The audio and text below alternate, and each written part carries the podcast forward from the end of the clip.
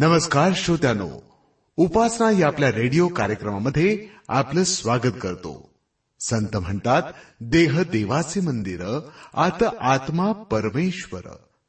नावा टिळकांसारखे कविश्रेष्ठ म्हणतात सुंदर देऊळ हृदय हे माझे येथेच विराजे देव पाप. खरच आम्ही देवाचा शोध देवळांमध्ये घेतो पण देव चार भिंतींच्या देवळामध्ये राहतच नाही मुळी. तो राहतो आमच्या हृदय मंदिरी आपल्या या हृदयात वसणाऱ्या या देवाला मी साथ घालूया आमच्या श्वासानं चिंतनानं नामस्मरणानं. आमच्यासारख्या मानवांच्या मनामध्ये देवानं वसती केली तर या पृथ्वीवर स्वर्ग अवतरेल. उपासना कार्यक्रम आपल्याला देवाविषयी जवळीक करायला शिकवतो. आधी हे भक्तिगीत ऐकूया आणि त्यानंतर हा अभ्यास.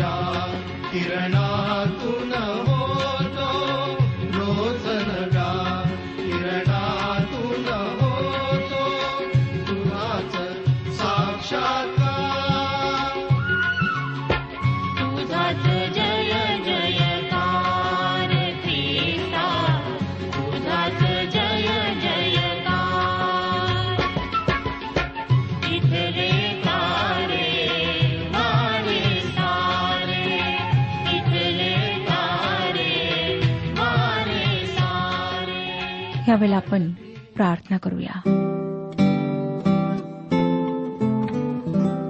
सर्वसमर्थ जिवंत परमेश्वर पित्या तू जो सर्व सृष्टीला नियंत्रण करणार आहेस ज्या तुने आमची निर्मिती केलेली आहे त्या तुझी आम्ही स्तुती करीत आहोत उपासना करीत आहोत आमच्याजवळ तुला देण्याकरिता काहीच नाही.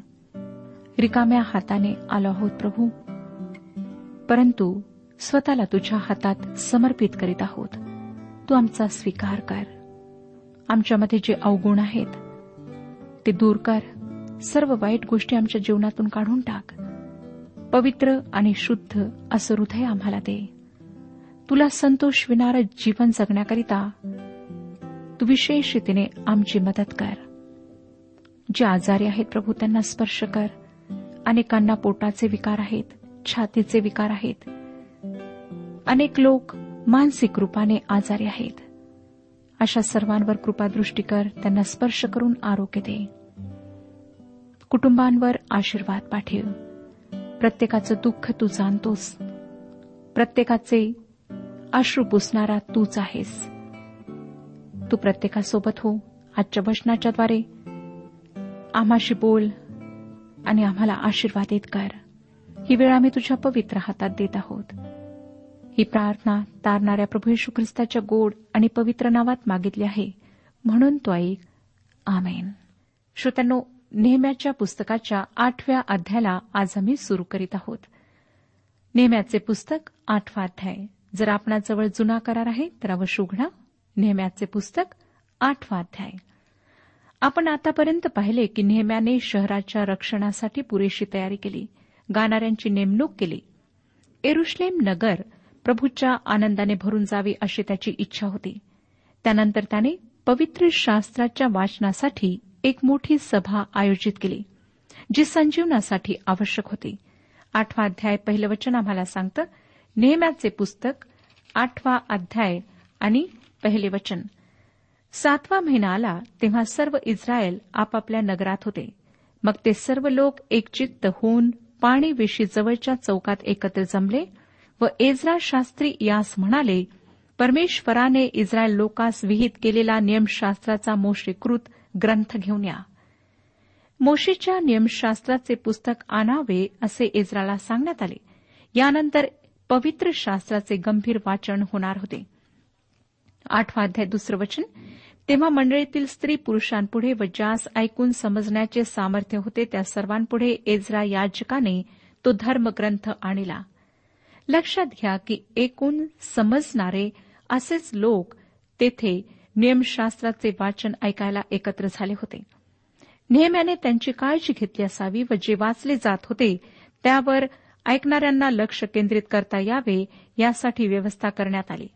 तिसरं वचन त्यातील वचने त्याने पहाटपासून दोन प्रहरपर्यंत पाणीवेशी समोरच्या चौकात स्त्री पुरुषांपुढे व ज्यास ऐकून समजण्याचे सामर्थ्य होते त्यांच्या पुढे वाचिली आणि सर्व लोकांनी नियमशास्त्राचा ग्रंथ कान देऊन ऐकला.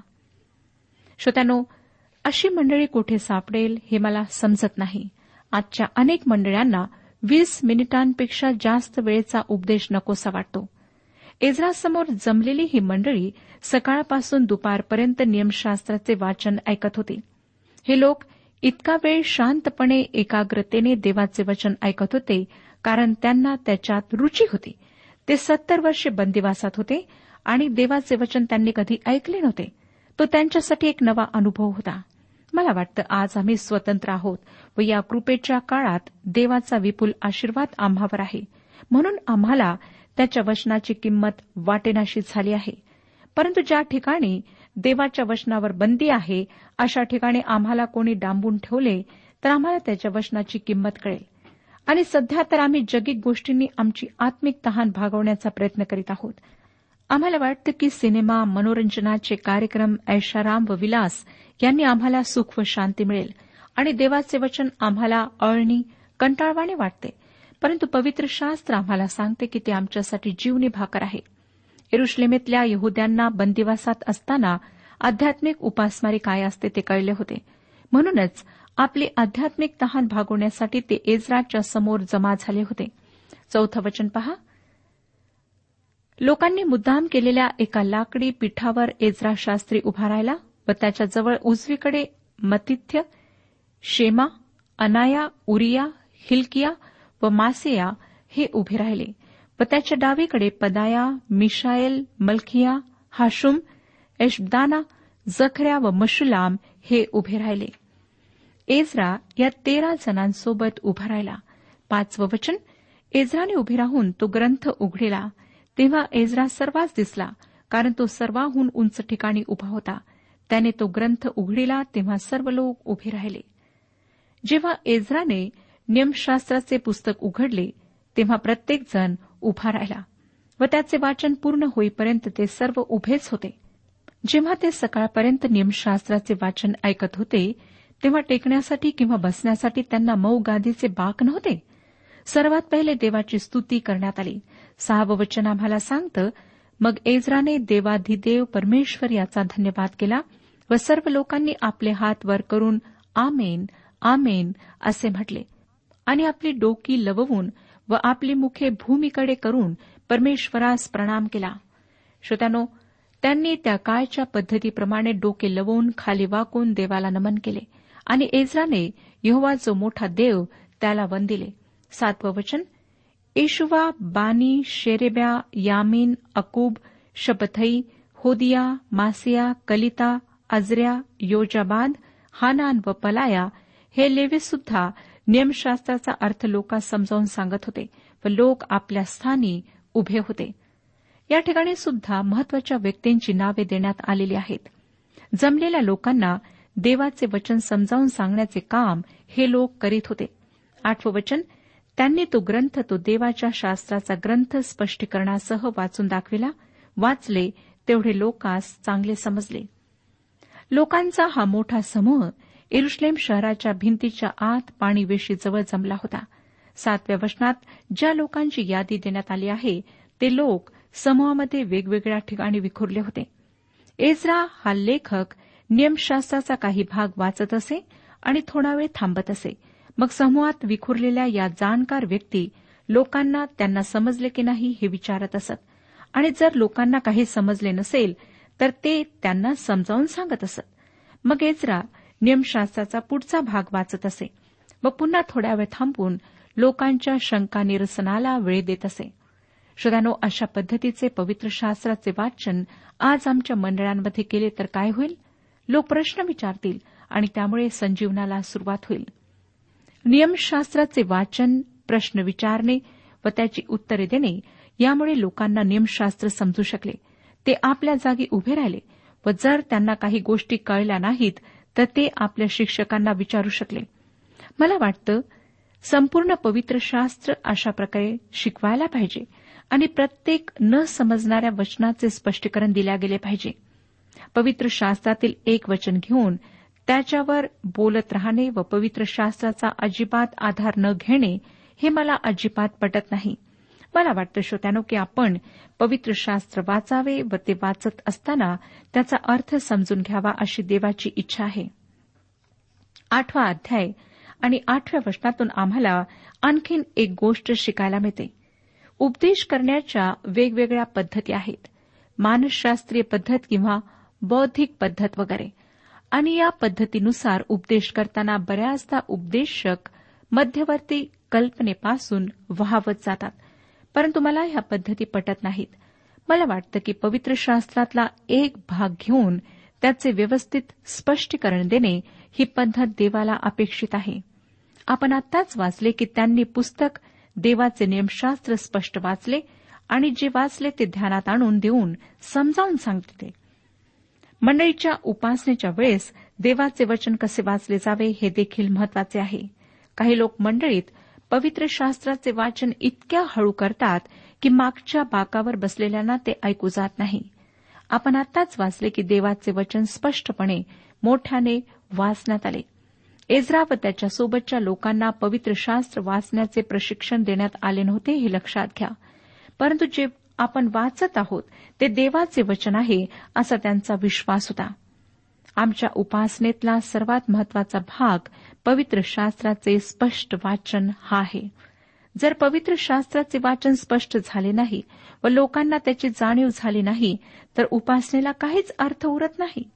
देवाच्या वचनाच्या वाचनाने आम्हाला समज प्राप्त व्हावी अशी देवाची इच्छा आहे. आता आपण पुढची वचने वाचूया. नवं वचन सांगतं मग नेहम्या तिरशाथा प्रांताधिपती एजरा याजक शास्त्री आणि लोका शिकविणारे लेवी हे सर्व लोकास म्हणाले हा दिवस तुमचा देव परमेश्वर याच्या प्रित्यर्थ पवित्र आहे. तर शोक करू नका रडू नका कारण ते लोक नियमशास्त्रातली वचने ऐकून रडू लागले होते. यापैकी अनेक लोकांनी यापूर्वी देवाचे वचन ऐकलेले नव्हते. देवाच्या वचनाचे स्पष्ट वाचन व त्याचे स्पष्टीकरण यामुळे त्यांना आपल्या पापांची जाणीव झाली. आणि ते फार भारावून गेले. त्यांना पापाच्या जाणीवेने रडू कोसळले. त्यांची अंतकरणे खरोखर हेलावून गेली. कदाचित देवाच्या वचनातून व्यक्त झालेल्या देवाच्या प्रीतीमुळेही ते आनंदित झाले असावेत. पुढे दहावं वचन पहा काय सांगतं? तेव्हा त्याने त्यास सांगितले जा मिष्टान्नाचे सेवन करा गोड गोड पेये प्या व ज्यांच्या घरी काही तयार नसेल त्यास वाढून पाठवा. कारण आजचा दिवस परमेश्वरा प्रित्यर्थ पवित्र आहे. तुम्ही उदास राहू नका कारण परमेश्वराविषयीचा जो आनंद तोच तुमचा आश्रयदुर्ग होय. या लोकांना देवाच्या प्रीतीचा नव्याने शोध लागला असावा. परात्पर प्रभू परमेश्वर आपल्यासारख्या पापी लोकांवर एवढी प्रीती करतो हे त्यांना पहिल्यांदाच कळले असावे. श्रोत्यानो त्यांच्या आनंदाची मी कल्पना करू शकते. ज्या लोकांच्या वाट्याला दास्यत्व तिरस्कार छळ आणि उपेक्षा आली होती त्या लोकांना देवबापाच्या प्रीतीचा आविष्कार होणे म्हणजे उपासमार झालेल्या अन्न वस्त्र व निवारा यांची वाण असलेल्या एखाद्या भिकाऱ्याला कोणी राजाने आपला पुत्र म्हणावे व त्याला आपल्या राजमहालात न्यावे तसे ह्या लोकांना वाटले असेल. स्वतःची पापी स्थिती म्हणजे आध्यात्मिक दुरावस्था एकीकडे त्यांना जाणवली असेल तर देवाची मधुर प्रीती अनुभवायला आली असेल. एकीकडे पापाच्या जाणीवेचे अश्रू तर दुसरीकडे आनंदाश्रू अशा विचित्र मिश्रित भावना त्यांनी अनुभवल्या असतील. आणि आता त्यांना सांगण्यात आले की त्यांनी हा दिवस आनंदाने साजरा करावा. श्रोत्यानो ही सामाजिक सुवार्ता आहे. जर तुम्हाला पवित्र वचनाचे महत्त्व पटले असेल त्यातून तुम्हाला काही लाभ झाला असेल तर त्यात इतरांना सहभागी करून घेण्याची तुम्हाला तीव्र इच्छा होते. या अनुभवाने देवाची सेवा करण्याचीही इच्छा निर्माण होते. या लोकांना सांगण्यात आले की ज्याच्यासाठी काही तयार झाले नाही त्याच्याकडे वाटे पाठवा. त्यांनी गरिबांबरोबर आपले अन्न वाटून घ्यावे असे त्यांना सांगण्यात आले. परमेश्वराला कोणाचाही विसर पडत नाही.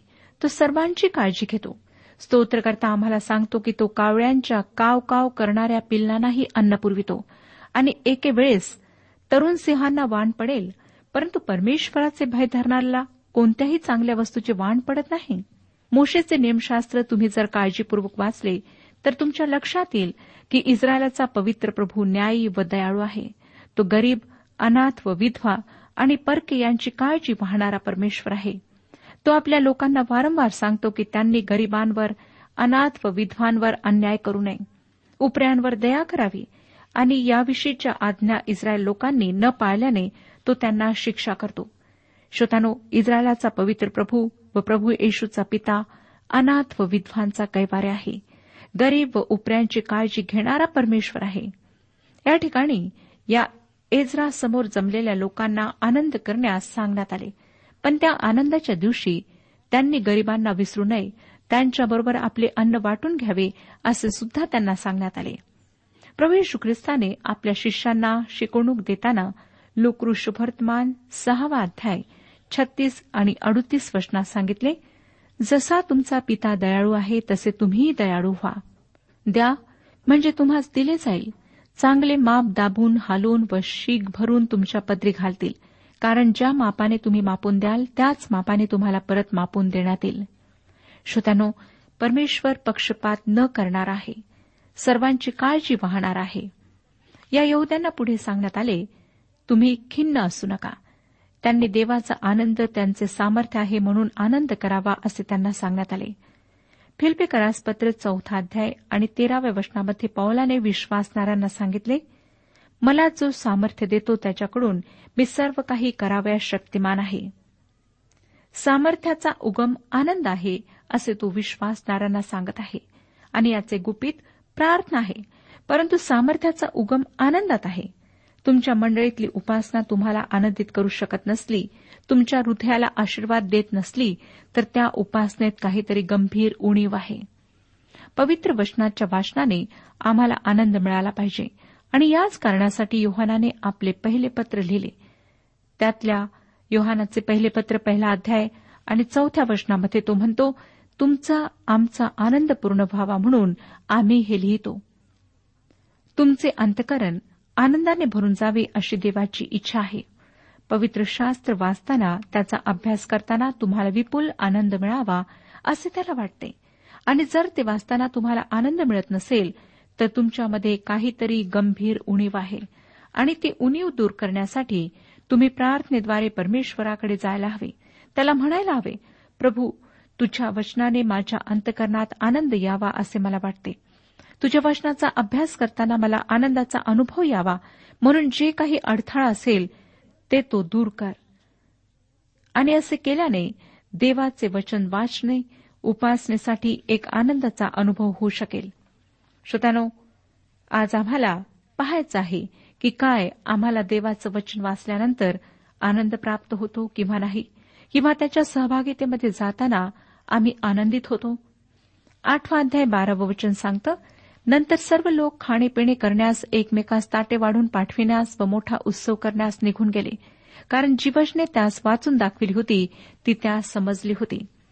मला आशा आहे की हा पवित्र शास्त्राच्या अभ्यासाचा कार्यक्रम तुम्हाला आनंदित करतो. आज मी तीन श्रोत्यांची पत्रे वाचली. एक पत्र एका निराश झालेल्या सुवार्तिकाचे होते. देवाच्या वचनाने त्याला आनंद प्राप्त झाला. दुसरे एका विभक्त होऊ पाहणाऱ्या मोडकळीला आलेल्या कुटुंबियांकडून आले होते. देवाच्या वचनाने त्यांना आनंद मिळून दिला. तिसरे पत्र माझ्याविषयी कटू भावना बाळगणाऱ्या एका व्यक्तीचे होते. परंतु देवाच्या वचनाने त्याच्या मनातले माझ्याविषयीचे कटुपण दूर केले. श्रोत्यानो जर आपण पवित्र शास्त्राला अनुमती दिली तर ते आपल्या प्रत्येकाचे जीवन प्रभावित करेल. पुढे तेरावं वचन पहा काय सांगतं? दुसऱ्या दिवशीही सर्व लोकांच्या पितृकुळातील प्रमुख पुरुष याचक व लेवी नियमशास्त्राची वचने लक्षपूर्वक ऐकण्यासाठी एजरा शास्त्री याच्याजवळ जमा झाले. देवाने दिलेल्या नियमशास्त्राच्या पहिल्या वाचनामुळे व स्पष्टीकरणामुळे यहद्यांचे अनेक पुढारी दुसऱ्या दिवशी अधिक शिकण्यासाठी एजराकडे आले. रविवारी जे लोक आमच्या देवाच्या सेवकांना तुमचा उपदेश फार छान होता त्याने मला आध्यात्मिक लाभ प्राप्त झाला असे म्हणतात त्या लोकांवर आम्ही फारसा विश्वास ठेवत नाही. शुक्रवारच्या पवित्र शास्त्राच्या अभ्यास वर्गाला ते जर आले तरच त्यांना रविवारच्या उपदेशाने लाभ झाला असा आम्ही विश्वास ठेवतो. होय श्रोत्यानो आम्हाला देवाचे वचन ऐकल्यानंतर त्याचे अध्ययन केल्यानंतर आनंद प्राप्त व्हायला हवा. आता आपण चौदा ते सोळा वचने वाचूया. त्या धर्मशास्त्रात असे लिहिलेले त्यास आढळले की परमेश्वराने मोशेस आज्ञा दिल्याप्रमाणे इस्रायल लोकांनी सातव्या महिन्याच्या पर्वणीस मांडवात राहावे. आपल्या सर्व नगरा नगरात व एरुश्लेमेत त्यांनी लोकांना जाहीर करावे व कळवावे की पहाडावर जाऊन जैतून रान जैतून मेंदी खजुरी आणि दाट पालवीचे वृक्ष यांच्या डहाळ्या आणून शास्त्रात लिहिले आहे त्याप्रमाणे मांडव घालावे. मग लोकांनी बाहेर जाऊन डहाळ्या आणल्या आणि आपापल्या घराच्या धाब्यावर त्यांच्या अंगणात देवाच्या मंदिराच्या अंगणात पाणी वेशीच्या चौकात आणि एफ्राईम वेशीच्या चौकात मांडव घातले. हा मंडपाचा सणाचा उत्सव होता. इस्रायली लोक मिस्रातून बाहेर पडले व कानान देशाकडे म्हणजे आपल्या वचनदत्त देशाकडे निघाले. परमेश्वराने ह्या गोष्टी त्यांच्यासाठी शक्य केल्या. त्यांच्या त्या प्रवासामध्ये प्रभू परमेश्वराची प्रीती त्यांच्यावर वडिलांच्या मायेप्रमाणे छाया करून होती आणि त्यांच्या सर्व गरजांची त्याने काळजी घेतली. पवित्र शास्त्र असे सांगते की या प्रवासाने त्यांचे पाय सुजले नाहीत. दिवसा व रात्री परमेश्वराने त्यांचे मार्गदर्शन केले. त्यांच्या अन्न पाण्याची अद्भुतरित्या काळजी घेतली. मनपाचा सण देवाच्या या कृपाळू प्रीतीची आठवण म्हणून पाळण्यात येत असे. नेहम्याच्या दिवसात जे नियमशास्त्राचे वाचन करण्यात आले होते त्याचे या लोकांनी आज्ञापालन केले. त्यांनी देवाचे वचन ऐकले व त्या वचनांचे पालन केले. श्रोत्यानो देवाच्या वचनाचे वाचन करणे व त्याचा अभ्यास करणे आणि त्याचा आनंद लुटणे एक गोष्ट आहे. परंतु जर तुम्ही जे वाचले त्याचे आज्ञापालन करीत नसाल तर तो आनंद फार काळ टिकणार नाही. पुढे आपण सतरा आणि अठरा वचने वाचूया. जे लोक बंदिवासातून सुटून परत आले होते त्यांचा अवघा मेळा मांडव घालून त्यात राहिला. नूनाचा पुत्र येशुवा याच्या काळापासून ह्या दिवसापर्यंत इस्रायल लोकांनी कधी असे केले नव्हते. चोहोकडे आनंदच आनंद झाला. पहिल्या दिवसापासून शेवटल्या दिवसापर्यंत एजरा देवाच्या नियमशास्त्राचा ग्रंथ नित्य वाची. या प्रकारे त्यांनी सात दिवसपर्यंत सण पाळिला आणि आठव्या दिवशी विधीपूर्वक सणाचा समारोप केला. श्रोत्यानो आम्हाला दिसतं की हा लोकांना परमेश्वराचं वचन ऐकल्यानंतर किती प्रमाणात आनंद झाला. आणि हा आनंद त्यांनी त्यांच्या वर्तणुकीतून व्यवहारातून प्रगट केला. काय आज आम्ही आमच्या जीवनातला आनंद अशा प्रकारे प्रकट करतो? परमेश्वराचं वचन वाचण्यामध्ये काय आम्हाला आनंद प्राप्त होतो? जर आम्ही फक्त ऐकून थोड्या वेळाकरिता आनंदित होतो तर नक्कीच काहीतरी गडबड आहे. आमचा हा आनंद टिकून राहायला हवा. आणि नुसतं टिकून राहिलाच नाही तर आमच्या जीवनाच्याद्वारे इतरांना तो आनंद प्राप्त व्हायला हवा. आज आम्ही स्वतःच्या जीवनाचं परीक्षण करूया आणि पाहूया की काय आमच्या जीवनात हा आनंद आहे. जर नसेल तर परमेश्वराजवळ प्रार्थना करूया की प्रभू मला तुझ्या वचनाची गोडी लागू दे. तुझं वचन वाचण्याकरिता माझ्या मनात तू इच्छा उत्पन्न कर. जेणेकरून मी तुझं वचन वाचावं त्यावर मनन करावं त्या वचनाचं अध्ययन करावं आणि जो आनंद तुम्हाला देऊ इच्छित आहे तो मी प्राप्त करावा. श्रोत्यानो परमेश्वर आपली प्रार्थना अवश्य ऐकेल. परमेश्वराचं वचन जर आपण वाचण्यास इच्छुक आहात तर आम्हाला पत्राद्वारे अवश्य कळवा. जर आपणाजवळ पवित्र शास्त्र बायबल नाही तर आम्ही आपणाकरिता ते उपलब्ध करू. परंतु प्रथम आपणाला ही इच्छा मनामध्ये उत्पन्न करायची आहे. आपणाला परमेश्वराच्या वचनाची गोडी लागायला हवी. परमेश्वराच्या सहभागितेमध्ये आपणाला आनंद प्राप्त व्हायला हवा. बऱ्याचशा लोकांना प्रार्थना करीत असताना झोप येते. वचन वाचत असताना झोप येते. जेव्हा वचनाचा प्रचार सुरू होतो तेव्हा ते निद्राधीन होतात. ह्याचं कारण काय? तर सैतान त्यांच्यावर आपली पूर्ण सत्ता ठेवून आहे.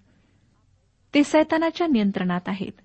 आणि त्यापासून त्यांना फक्त प्रभू येशूच सोडवू शकतो. प्रार्थना करा. परमेश्वरासमोर आपल्या सर्व पापांबद्दल पश्चाताप करा.